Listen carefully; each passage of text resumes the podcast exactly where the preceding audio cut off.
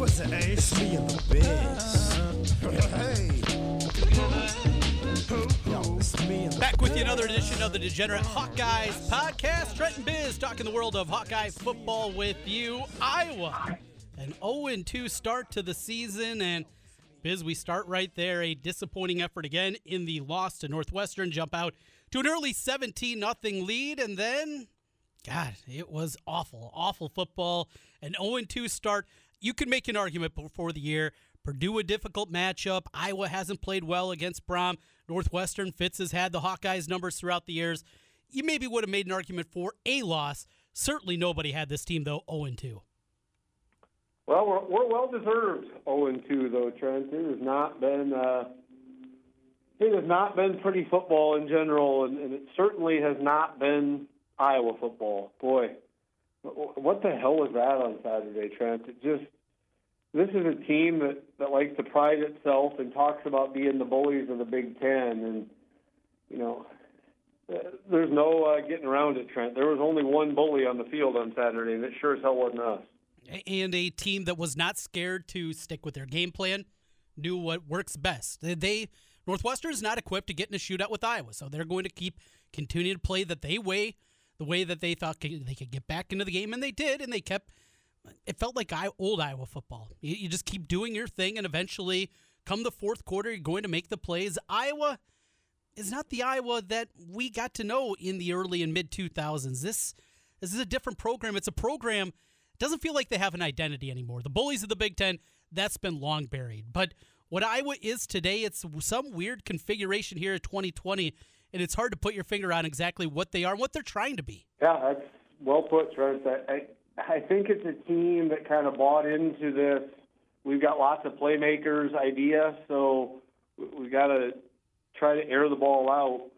Um, and, and that's fine. I mean, we do have some playmakers and we've got some talent, but we've also got a really, really young quarterback who has shown no comfort level right now at going past his first read. I mean, when, when his first read's there, he's a really good quarterback, but when he has to adjust and make decisions on the fly, he has not been very good, and that really showed late in the game. I mean, Northwestern uh, kept dropping eight back in coverage, and, and he kept, uh, you know, kind of rushing things and, and wouldn't stay in the pocket or wouldn't stay comfortable, and you know that's what you get when you, you put put the game on the shoulders of a of your least experienced player. I, I just I don't get it, Trent.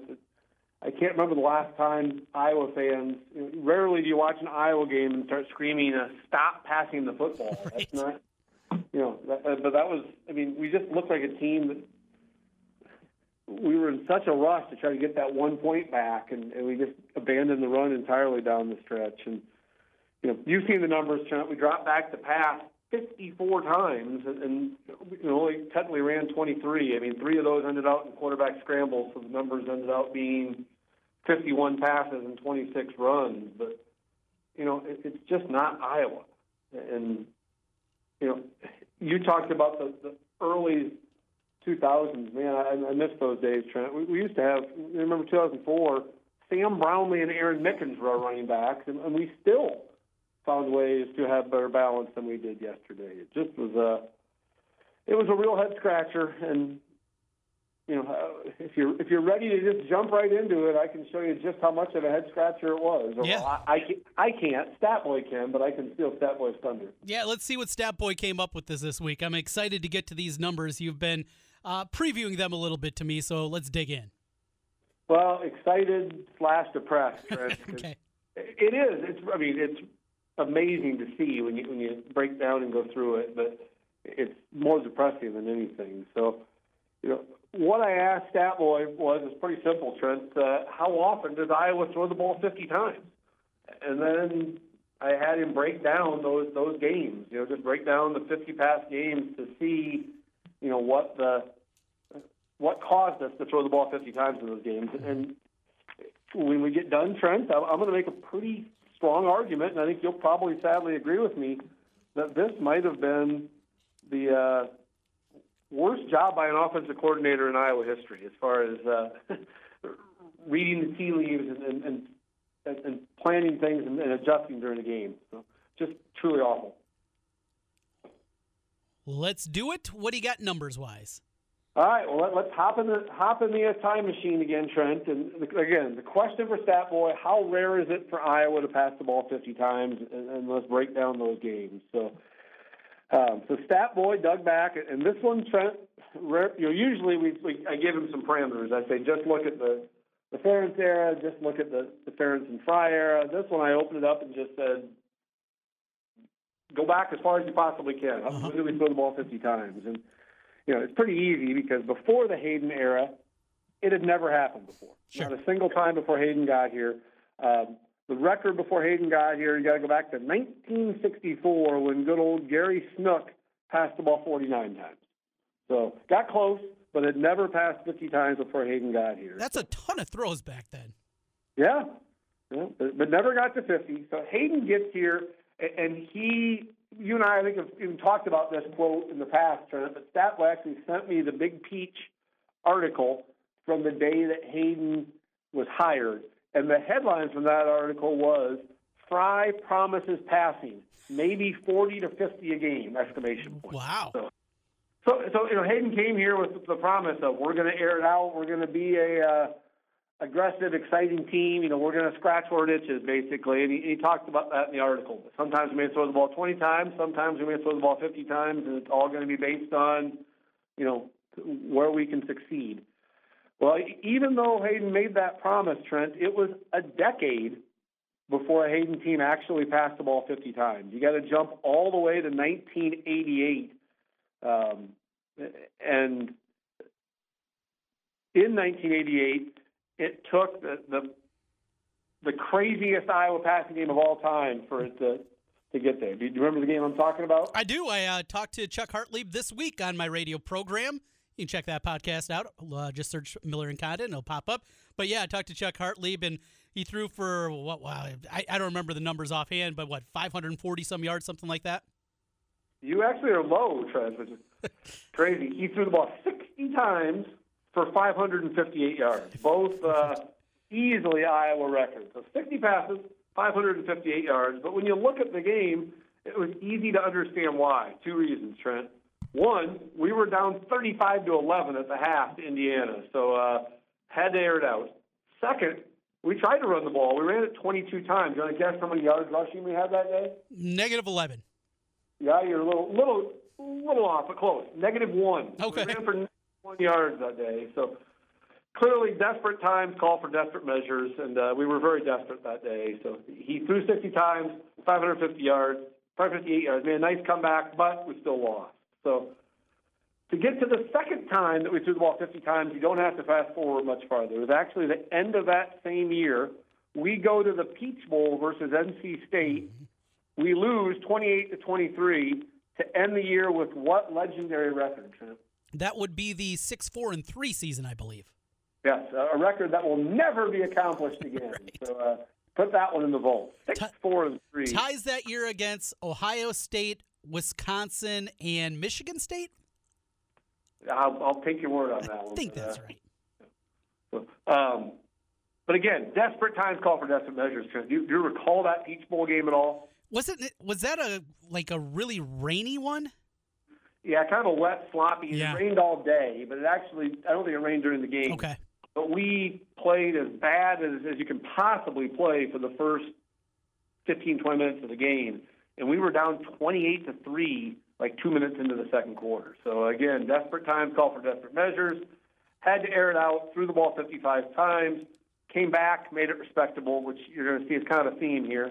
Lost 28 23. So, it made it a one score game, but, but still lost. So, most times you're talking about absolute desperation. So, uh, justifiable to throw the ball that many times.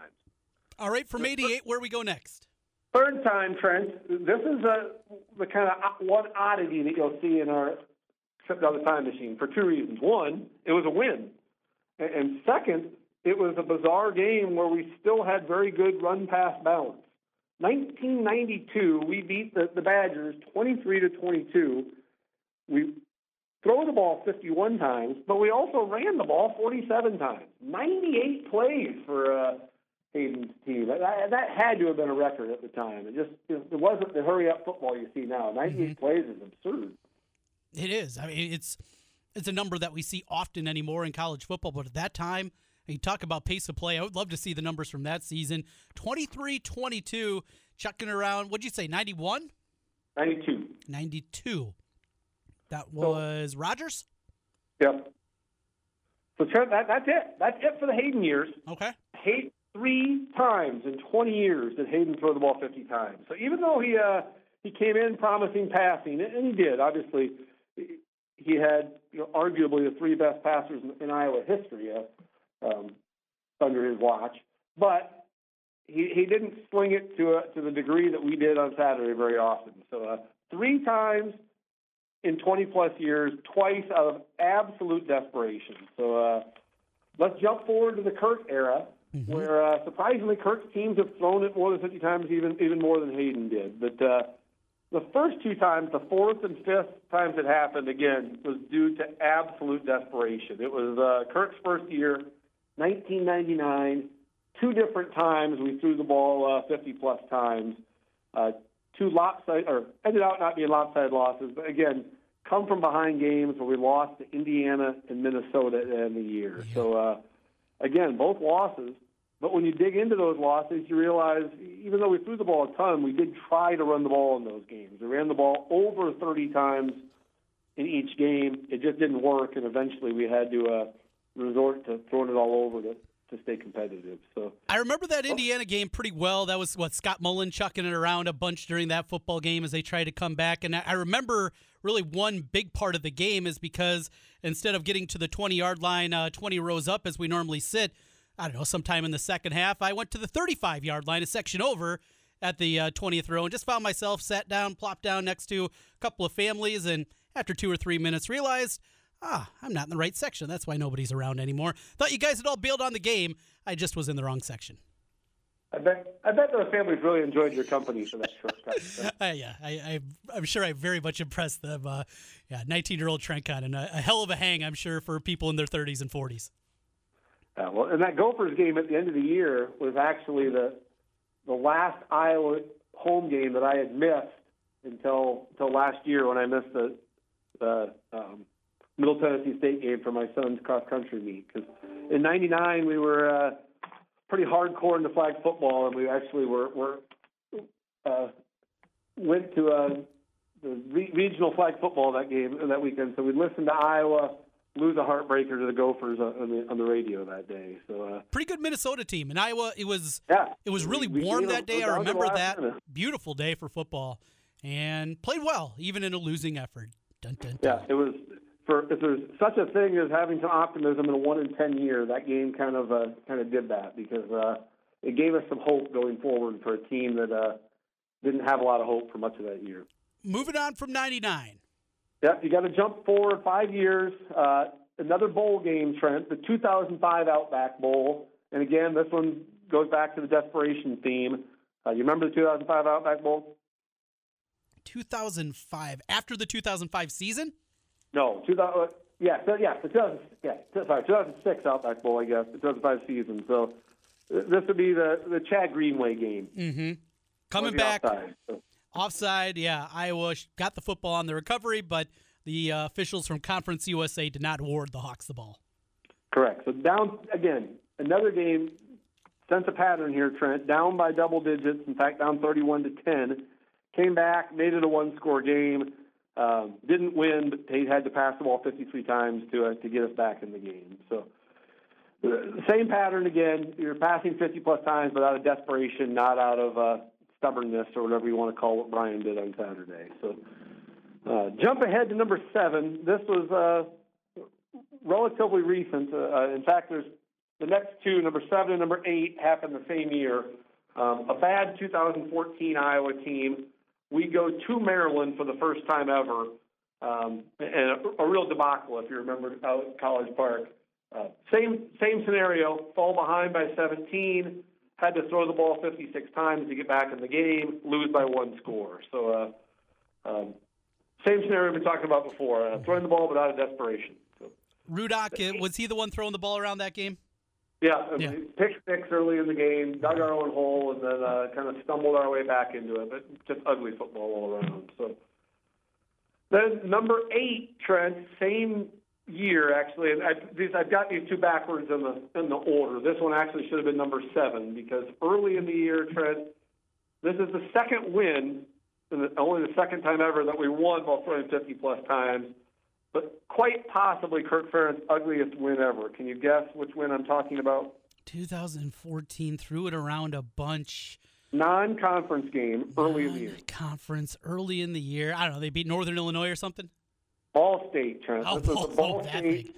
Yeah. This was a 17-13 nail biter Uh-huh. where we were down 13 to three with five minutes to go. So had to throw it 55 times to come back and beat the uh, the Ball State Testicles. So again, threw it out of desperation, not out of uh, not out of stubbornness. So then we jumped to the last time it happened before Saturday, the, the ninth and final time it happened before um, last Saturday was two years ago at Happy Valley, and that was, if you remember, unbelievably frustrating 30 to 24 loss at Happy Valley. When you think about that game, some some eerie similarities to uh, what happened on Saturday. You, you had a young quarterback that struggled mightily, um, missed an incredibly wide open person for a touchdown early in the game and inexplicably the coaching staff just kept going back to that young quarterback and asking him to make plays and, and it didn't work out uh, either time so that's it trent those are the nine times before saturday where we threw the ball 50 times so uh, saturday was the 10th time ever and this is where i get to my argument trent that it was the 10th time and i honestly think you think back and look at everything you can make a legit argument it was the worst job by an offensive coordinator ever. Yeah. Look at the look at the circumstances of this game. Mhm. We're ahead by 17. Mhm. Brutally horrible wind. I mean, 30 mile per hour, 40 mile per hour wind gusts. You actually had early success running the ball. We ran the ball for 40 yards in the first quarter. And then you do what we did. I, I just there's no explanation for what we did on Saturday, and that's what makes it so frustrating. Is I think you know, Trent. Anybody that listens to this knows. Of the two of us, I have definitely been uh, more favorable to Brian Ferentz in the past, and uh, I've generally been I wouldn't say an apologist, but I, I've been more optimistic towards Brian and some of his decisions than you have in the past. But uh, there's no justifying what he did on Saturday, and, and I think even his his own father kind of commented that by kind of backhanded saying, "I want to go on the record and say that our plan sucked." Basically, I mean, those weren't Kirk's words, obviously, but uh, reading between the lines, that's basically what Kirk said uh, uh, on the post game. It was, and uh, a lot of frustrations there. You can tell. You're right. When you put everything together, you put the conditions out there. This is about as bad of a game plan as you can come up with. Doing it in a game and down by one. It never felt to me like Iowa was going to even get the necessary yardage to get in field goal range. I I just the optimism had been sucked out of me. Maybe that had something to do with Northwestern and the way they came back, but I just never had that feeling. It felt inevitable. This thing's going to end 21 20. Well, and we actually, you know, but three times in the fourth quarter we got the ball into Northwestern territory, Yeah, and we yeah. had we had the ball at their 45 yard line with three minutes to go and all three timeouts, and we still refused to run the ball. We, we just, uh, I just again, we here and beat our heads over. Rather than rant and rave about the actual plays on Saturday, I figured it's easier to just let Statboy uh, prove it historically. So let, let's put a bow on Statboy's information here at the end. The final stats, Trent, Iowa is two and eight all time when throwing 50 plus times. And again, the only two times we won were a bizarre Wisconsin game where we ran 98 plays and a uh, whole comeback in one of the worst Iowa games of all time against Ball State. But even more amazing, Trent, when you break down the, the box scores for all 10 games, there have only been two other times where we had a worse run pass ratio, where, where we ran the ball less than we did on Saturday. Those two times were the, the Hartlieb game, where again we ran the ball for negative one yard. So so hardly hardly can blame the coaching staff for giving up on the run that game. And the other time was the NC State bowl game. We only ran the ball 19 times. But when you're down 25 in the, early in the second quarter, the, the game plan kind of goes out the window. So so th- that's it. And before we hop out of the uh, time machine, Trent, Stat Boy with a, another amazing nugget. You know, we, we haven't we haven't sung Stat Boy's praises enough this, this, since we've returned, and so one of the things Stat Boy does amazing when I, when I give him an assignment, he almost always finds a nugget that's kind of a, a off topic a little bit. And this one, just to to throw out there and put a little salt in the wound about just how great we used to be, Trent, and, and how we used to be the bullies of the Big Ten. From late 2001, the last three games of 2001, to early 2004, before uh, we started losing all of our running backs that year, we ran the ball more than passed the ball, more runs than passes in 31 straight games, and we went 25 and six in that period and that's when we established ourselves as the uh, the true bullies of the Big Ten. So I long for those days, Trent, because we sure as heck weren't the bullies of the Big Ten on, on Saturday. Not going to be uh, tough to be a bully when you're thrown around in football 50 times. Michigan State this week, Rocky Lombardi makes his way back to his home state after a huge performance against Michigan. Look, that game plan and that scheme by Jay Johnson, the former UNI quarterback, now the coordinator up at MSU, not going to work against the way Iowa plays with their quarters defense. They're going to have to come up with something different, and they will. But still, even as good as Michigan State looked, I still have optimism, at least for this week's game. Am I crazy? No, I mean, you and I talked about it in the past. I still don't think this is a good Michigan State No. football team. They uh, they played their their hearts out, obviously, against their rival on, Saturday, but uh, they've got. I think we match up relatively well against them. I, I don't think Rocky Lombardi is an accurate thrower at all, and he likes to uh, take shots down the field, which I just don't think we'll let him do. Um, but I, I still think the line's uh, pretty crazy. seven, a touchdown, and we will be picking that game here with our picks. Yeah, uh, a bounce back game, a game to get right, but that point spread, we've talked about it before the season with Elite Sportsbook and those preseason numbers that they had. What was Iowa? Three, three and a half, right in that range before the season. Started to jump up and jumped up bigger after uh, their performance against Rutgers here. Comes out across the, the nation, though, at seven it almost feels like a trap here. Like they're they're begging you to bet Michigan State, and that's why, at least in terms of the point spread, I'm going to stay away this week.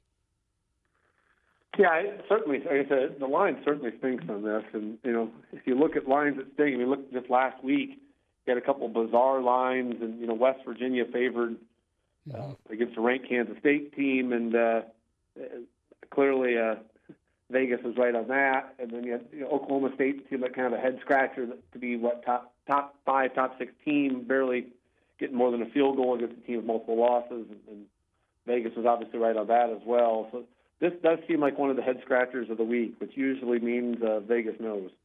With that, you ready to do some picks? Let's do it. Folks, when you're right 52% of the time, you're wrong 48% of the time. Well, we, didn't you say that before?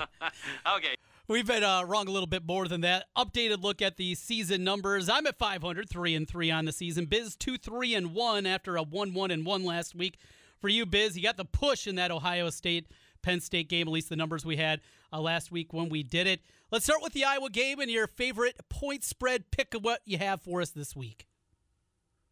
Oh, let's, let's start with the Iowa game, Trent. Uh, you and I were the kiss of death last week, so just just to, uh, to try to make things right, Trent, I, I'm going to go with MSU plus seven. I, I agree with what you said earlier. I think this is one where I just stay away from in general, but. I'm going to buy the Hawks a win because I, I jinxed the Hawks by picking us the last two weeks, so I'll, I'll pick against us this week and uh, hope I'm wrong once again. Yeah, it feels like one numbers wise. If we took the Hawkeye away, this would be one that I'd be betting on Iowa. I'm staying away from the number though. I'm going to go under 46 and a half is the number. It was as high as 50 earlier this week, and that thing is dropping. I would say if you're looking at the under, jump on it here right now because by the time we get to the weekend, that thing might be down in, in the 43 44 range. So I'll jump at it right now. 46 and a half in the under. Favorite Big Ten play of the week for me. I'm going back to the well. James Franklin screwed me last week, going for two, stupid times. Come on, James Franklin, get within the number. He couldn't do it last week against Ohio State. They put a whooping, though, on Maryland. Maryland looked great on Friday night against Minnesota. We have learned that Minnesota defense is atrocious. Going to play the big number 24 and a half. Give me the Nits. I've got the same game, Trent, but just uh, I'll take the uh, over under instead of the uh, the line on that one. Also, same rationale as you. Maryland is not a good football team. Uh, Penn State is an okay football team. They they were gonna, they're going to look to uh, take out some frustrations in this game. I'm not sure they'll cover the 24 and a half, but I think they'll score a ton of points. So the over uh, over 63, which I believe is the same as I had last week, and, and James Franklin screwed me as well by continuing to go for twos instead of just kicking an extra point in there. So. Uh, but I'll take uh, the over uh, over 63 in Penn State and Maryland. All right, finish up with your best bet of the week across college football, Biz. I'll try, this, this violates everything that I've promised to do over the years. I promised I wasn't going to bet Rutgers and Indiana and, and Illinois and bad football teams. Well, I am I am betting on quite possibly the worst football team in the Power Five. Uh, give me the Vanderbilt Commodores, Trent. Uh, plus 18 and. Mississippi State, I don't know if they can beat anybody by 18 and a half right now. That team has completely quit on on the Pirate. Vanderbilt's bad, but uh, Mississippi State's equally as bad. So uh, give me Vandy plus 18 and a half, and I'll uh, plug my nose and, and, and hope that they can uh, can hold on to that many points. Well, Biz, as you know, I'm normally a big underdog player. A majority of my picks in our Hawkeye Super Contest every week, usually on the dog. Not this week. I actually like a lot of favorites this week, which makes, which makes me incredibly nervous. But I'm going to jump on the big national game of the week. Clemson lay the five and a half. No, they struggled last week against Boston College. I really like the line play for Notre Dame. I just don't think, even without Trevor Lawrence, they have enough to keep up with Clemson, what Etienne is able to do out of the backfield. This thing has the, the makings of 38 24, 35 20, something in that range. I'll lay the five and a half on the road. Give me Clemson to get it done. And, and the Tigers, boy, they seem to always get up for the big games too now. Yeah, I don't. I just not sold it. Notre Dame is a uh, a top five or even top ten team. They're they're, they're okay, but they're, they're not Clemson level. And I think Clemson got their they got their scare last week, and you know you and I both enjoyed a solid verbal, and uh, they both comment all the time about you, you got to win your clunkers, and I and I feel like Clemson did that. They won their clunker last week, and uh,